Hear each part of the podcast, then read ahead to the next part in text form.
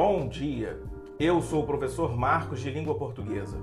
As novas tecnologias têm mudado a relação entre nós, professores, e nossos alunos.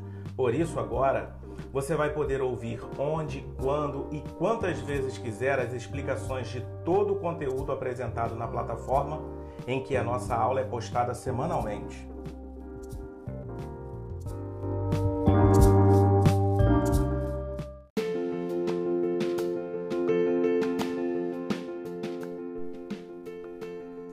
Antes de definirmos o gênero textual resumo, convém fazermos a sua contextualização. Para isso, desta vez, relacionaremos o nosso tema à competência de nos apropriarmos da linguagem escrita, reconhecendo-a como forma de interação nos diferentes campos de atuação da vida social e utilizando-a para ampliar suas habilidades de participar da cultura letrada, de constituir conhecimentos inclusive escolares, e de se envolver com maior autonomia e protagonismo na vida social.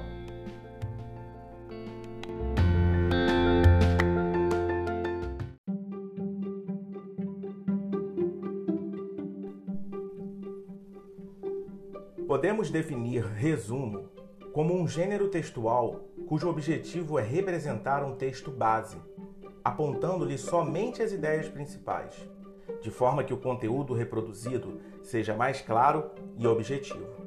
Em outras palavras, o resumo é a compilação das informações mais relevantes de um texto original. Segundo Isabel Soler, o resumo escolar é, em geral, feito para apresentarmos a síntese de conteúdo de um texto. Deve ser conciso, apresentando ideias bem organizadas. Devemos evitar interpretações pessoais ou comentários críticos. Resumir, então, não é fazer cópia saltada de trechos do texto base, nem copiar o começo de cada parágrafo. É fundamental termos a compreensão do sentido amplo do texto para que possamos fazer um bom resumo.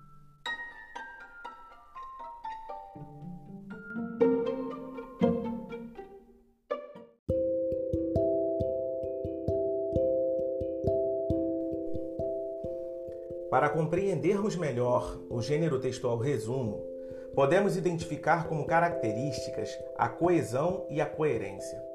Para que um texto seja considerado bem resumido, a coesão e a coerência são dois recursos básicos e muito importantes. A coesão está intimamente relacionada às regras gramaticais e ao bom uso dos conectivos.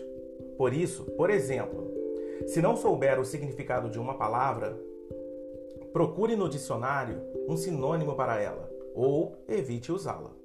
A coerência implica a lógica e o contexto em que está inserido o texto. Lembre-se que o resumo não é um amontoado de frases soltas. Ele precisa fazer sentido para que o leitor o compreenda.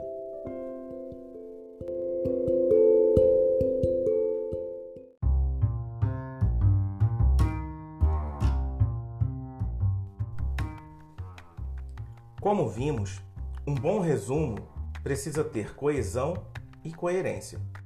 O resumo também pode circular por qualquer área da sociedade. Merece destaque, todavia, no âmbito da educação. Qualquer professor de qualquer disciplina, seja ela matemática ou educação física, pode propor a seus alunos a produção de um resumo. Por exemplo, como atividade para averiguar se eles entenderam o sentido global do conteúdo lecionado.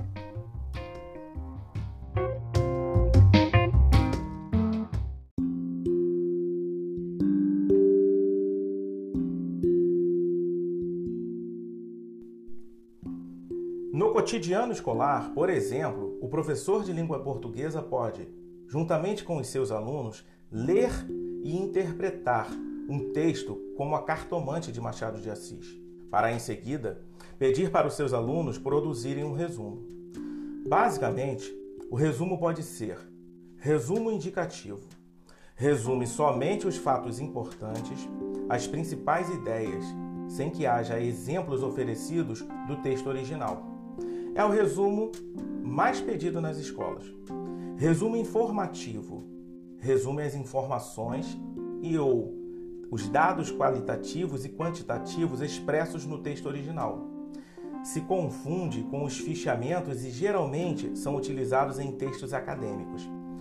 Ele informa ao leitor finalidades, metodologia, resultados e conclusões do documento, de tal forma que este possa, inclusive, dispensar a consulta ao original. Por último, o resumo crítico, chamado de resenha. Ele resume as informações do texto original, aos quais são acrescentadas as opiniões do autor e de quem escreve o resumo.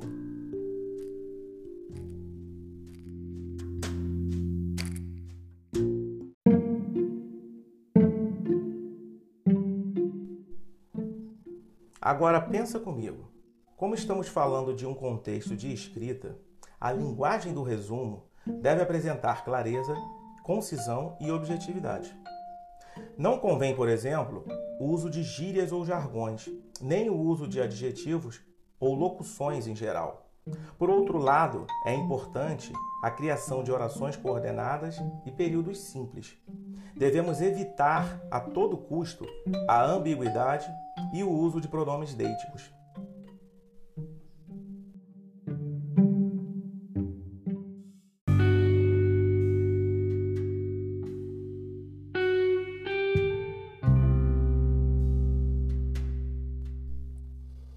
Você já ouviu nessa aula que o resumo é, em outras palavras, o texto de um texto, não é?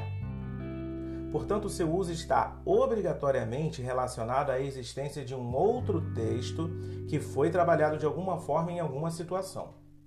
O resumo é um texto que tem por objetivo passar ao leitor as informações mais relevantes do texto original, ou seja, aquele que serviu de base para sua produção. Por isso, o resumo cumpre duas funções: a de ser fiel ao texto original e a de motivar o leitor a buscar informações mais detalhadas nesse próprio texto original.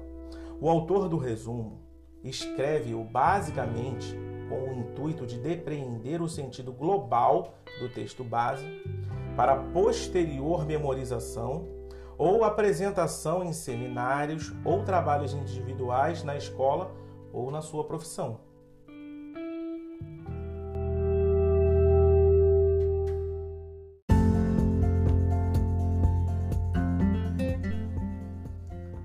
Agora que você já sabe o que é o gênero textual resumo, como, onde, para que e por quem ele pode ser usado na nossa sociedade, Podemos identificar e utilizar os modos de introdução de outras vozes no texto, citação literal e sua formatação e paráfrase. As pistas linguísticas responsáveis por introduzir no texto a posição do autor e dos outros autores citados. Segundo X, de acordo com Y, da minha, nossa parte, penso, pensamos que, e os elementos de normatização, tais como as regras de inclusão e formatação de citações e paráfrases, de organização de referências bibliográficas em textos científicos, desenvolvendo reflexão sobre o modo como a intertextualidade e a retextualização ocorrem nesses textos.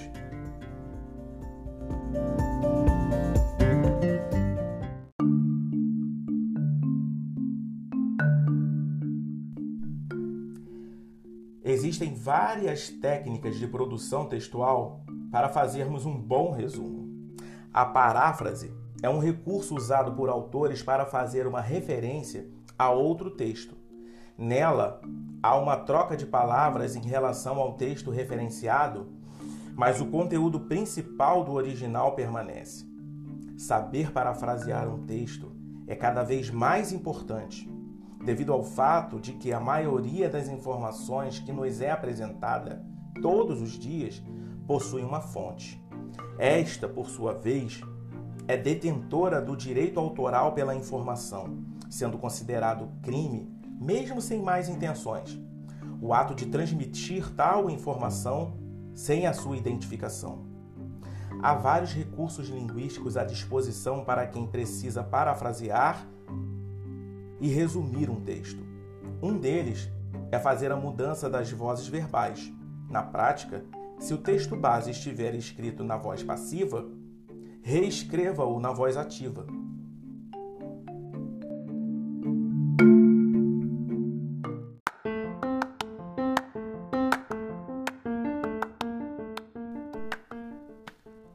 Diante do conteúdo apresentado até aqui e principalmente da informação anterior, nossa proposta de atividade é: acompanhe atenciosamente a leitura do texto sugerido, para em seguida responder às perguntas e realizar as atividades de produção textual.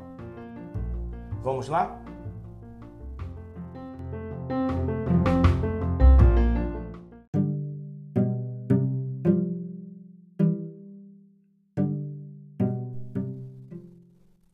Texto sugerido: febre zika, zika vírus.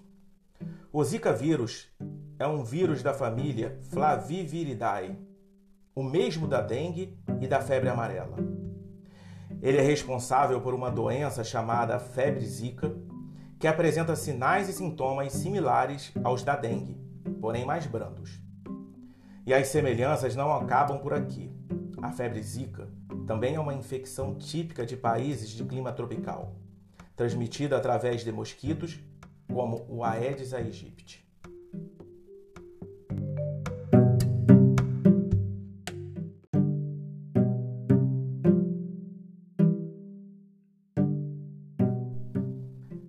A febre zika é uma doença nova no Brasil. Como esse vírus é transmitido por um mosquito presente em boa parte do território nacional e nunca havia circulado na população brasileira, o que significa dizer que as pessoas não têm imunidade contra essa virose, a doença rapidamente se espalhou por vários estados do país.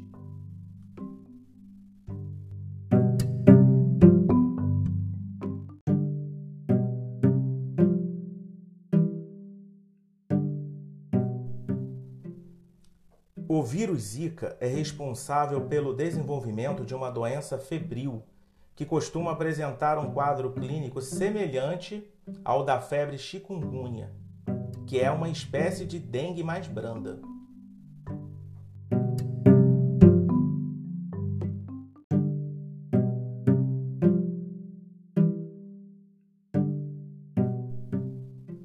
Esse vírus foi identificado pela primeira vez em 1947 em Uganda, em um macaco que estava sendo utilizado em uma pesquisa sobre febre amarela.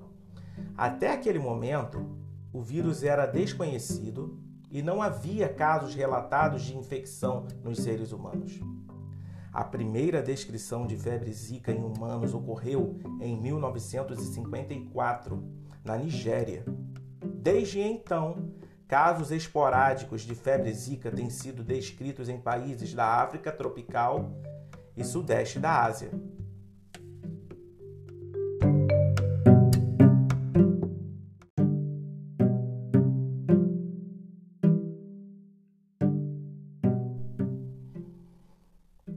Em 2007, porém, o primeiro grande surto de febre zika foi descrito na Micronésia, no Pacífico Sul.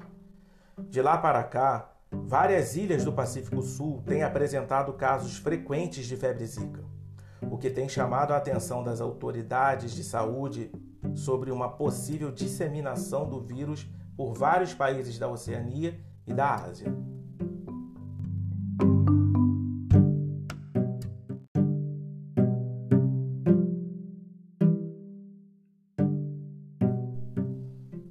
Inesperadamente, o vírus Zika foi descoberto no Brasil em maio de 2015, na Bahia, trazido provavelmente por algum turista. Alguns especialistas acham que a introdução do vírus no Brasil se deu durante a maciça vinda de turistas na Copa do Mundo de 2014.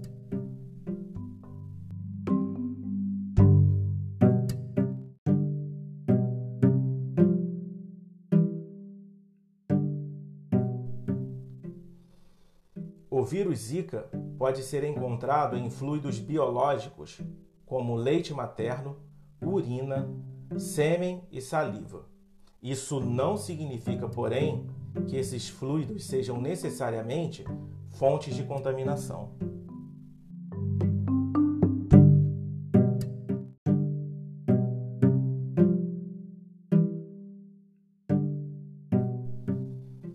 Até o momento, nenhum estudo conseguiu demonstrar que o vírus é capaz de se replicar no leite materno, o que sugere que há partículas do vírus no leite, mas não vírus viável para contaminação. Portanto, até o momento, não há dados clínicos que indiquem que o vírus Zika seja transmitido pelo aleitamento materno. Deste modo, não há motivos que justifiquem a suspensão da amamentação por parte de mães que vivem em áreas de epidemia.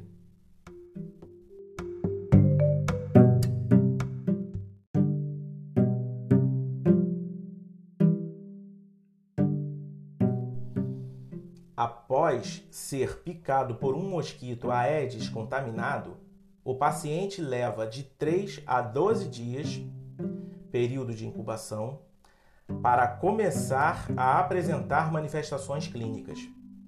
Estima-se que apenas uma em cada cinco pessoas contaminadas, 20%, irá desenvolver sintomas da febre zika.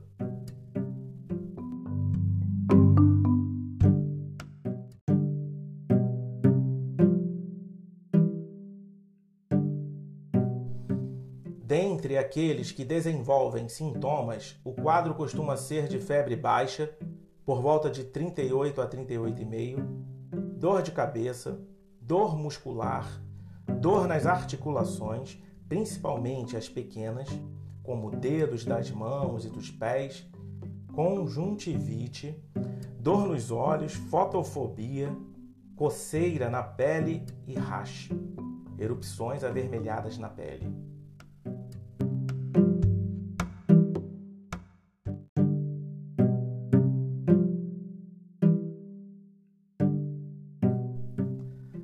No dia 28 de novembro de 2015, o Ministério da Saúde confirmou ser muito provável haver relação causal entre a febre zika e casos de fetos com a microcefalia, uma malformação neurológica na qual o tamanho da cabeça do feto ou da criança é menor do que o esperado para a idade.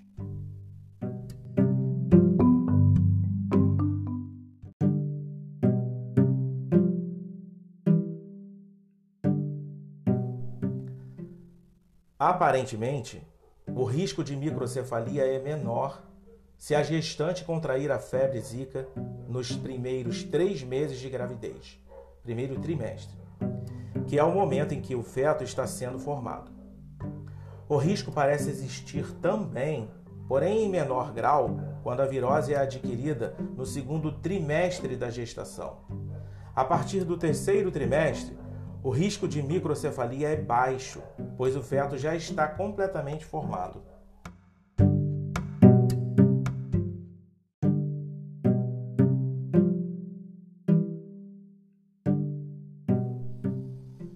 Não há nenhum tratamento específico para essa virose. O recomendado é repouso e ingestão de líquidos. Para o tratamento da dor e da febre, o mais recomendado é o paracetamol, como é difícil a distinção da febre zika com formas mais brandas ou iniciais de dengue, o uso de ácido acetil salicílico, aspirina ou anti-inflamatórios é desencorajado. Não há vacina para a febre zika e o controle da doença na população passa pelo controle dos focos de Aedes aegypti. Referência: Pinheiro Pedro, Febre Zika, Zika vírus, primeira edição Recife, UFPE 2016.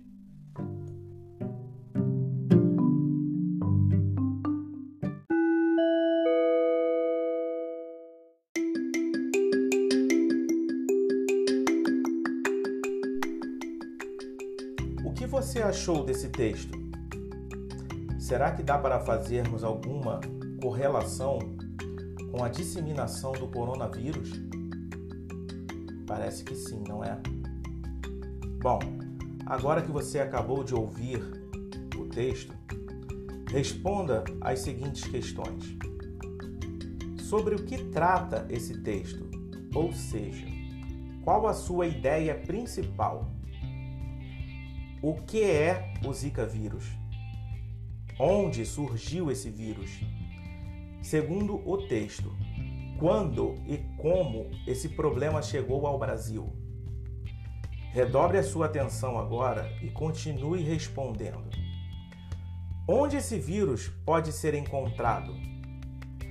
Quais os sintomas desse vírus nas pessoas? O que aconteceu no dia 28 de novembro de 2015? Qual o tratamento para a doença? Segundo o autor, como deve ser o controle da doença pela população?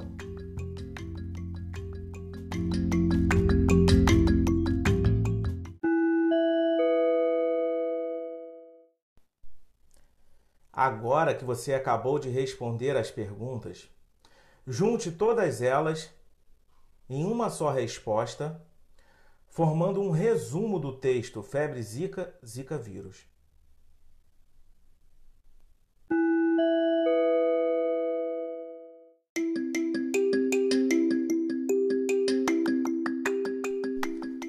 Agora que você produziu o seu texto, juntando as respostas da questão anterior, identifique em que voz estão os verbos deste parágrafo e escreva uma paráfrase para ele, alterando as vozes dos verbos encontrados. No dia 28 de novembro de 2015, o Ministério da Saúde confirmou ser muito provável haver relação causal entre a febre zika e casos de fetos com a microcefalia, uma malformação neurológica na qual o tamanho da cabeça do feto ou da criança é menor do que o esperado para a idade.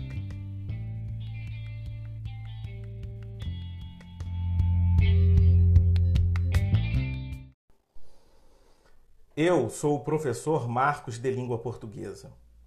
Espero que tenha sido claro na apresentação desse conteúdo e da proposta de atividade. Nossa abordagem, embora possa recorrer à gramática normativa sempre que for necessário, baseia-se constantemente na BNCC. Uma dica: nunca pare de estudar. Agora, chega de teoria e vamos à prática.